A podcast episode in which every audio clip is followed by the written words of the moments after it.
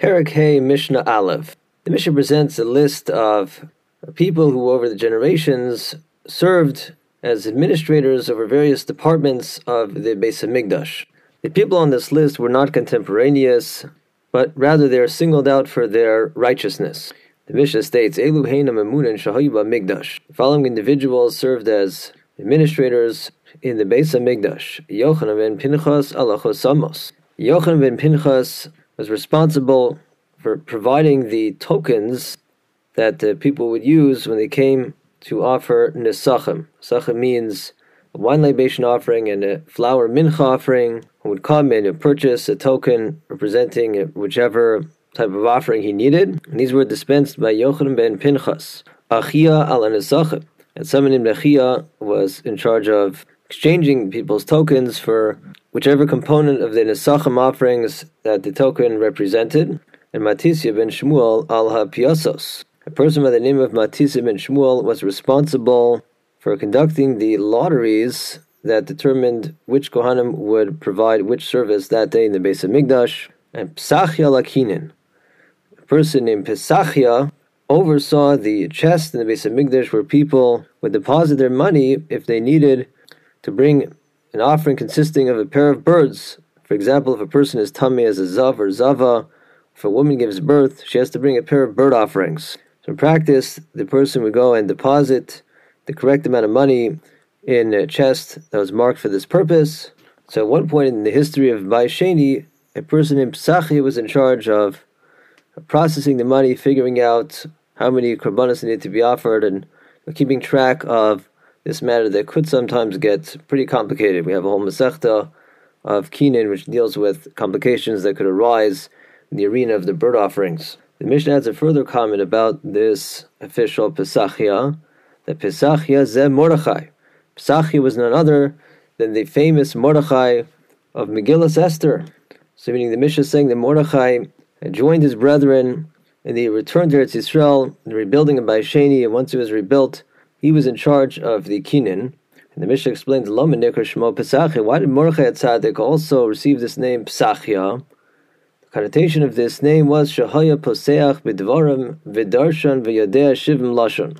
Referred to a particular skill that Mordechai Tzaddik had, which was his ability to, so to speak, open the words that people spoke and explain them.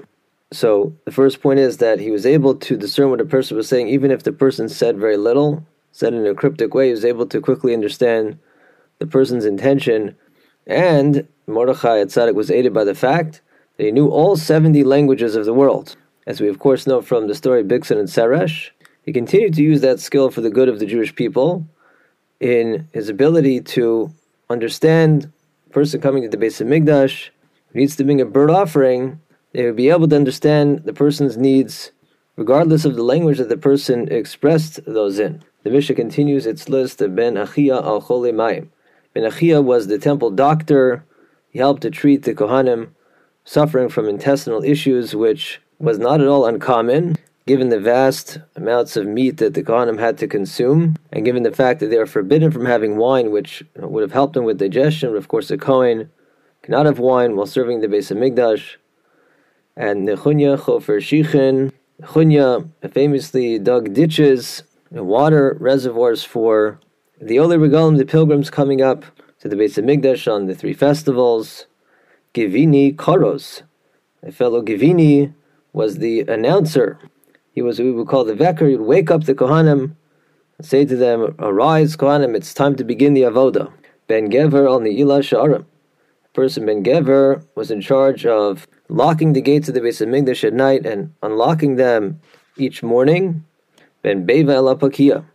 Person Ben Bevai held the whip is he would go around the Beis Hamikdash at nighttime to check and make sure none of the Levite guards had fallen asleep, and if necessary, he would bring out the whip to make sure they were nice and awake. Ben Arza al. Ben Arza would sound the cymbals as a sign for the Leviim that it was time for them to begin playing their instruments, singing their shir, and that moment was the moment that the wine libation of the Tamid was poured on the Mizbeach, Hugras ben Levi al Ashir. Hugras ben Levi was essentially the conductor of the Levite choir and the director of all of the uh, Levite singers and instrumentalists. And he provided musical training as well. The Mishnah says, Beis Garmu Amaisa Lechem Hapanim.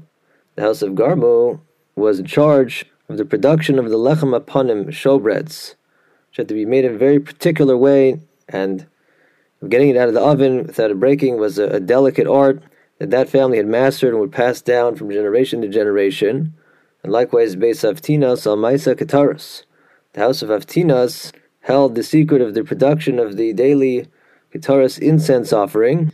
Only they mastered the art of producing that and were knowledgeable in all of the ingredients, including a special type of grass that caused the smoke to rise in a straight column. And Elazar ala Parochos. A person, Elazar was in charge of the 13 curtains that were hung throughout the Beis HaMikdash, meaning he would inspect them, replace them as needed. Upinchas ala Malbush. And someone Pinchas was the chief dresser of the Kohanim to dress and address the Kohanim and the proper storage and maintenance of the bigdei kehunah.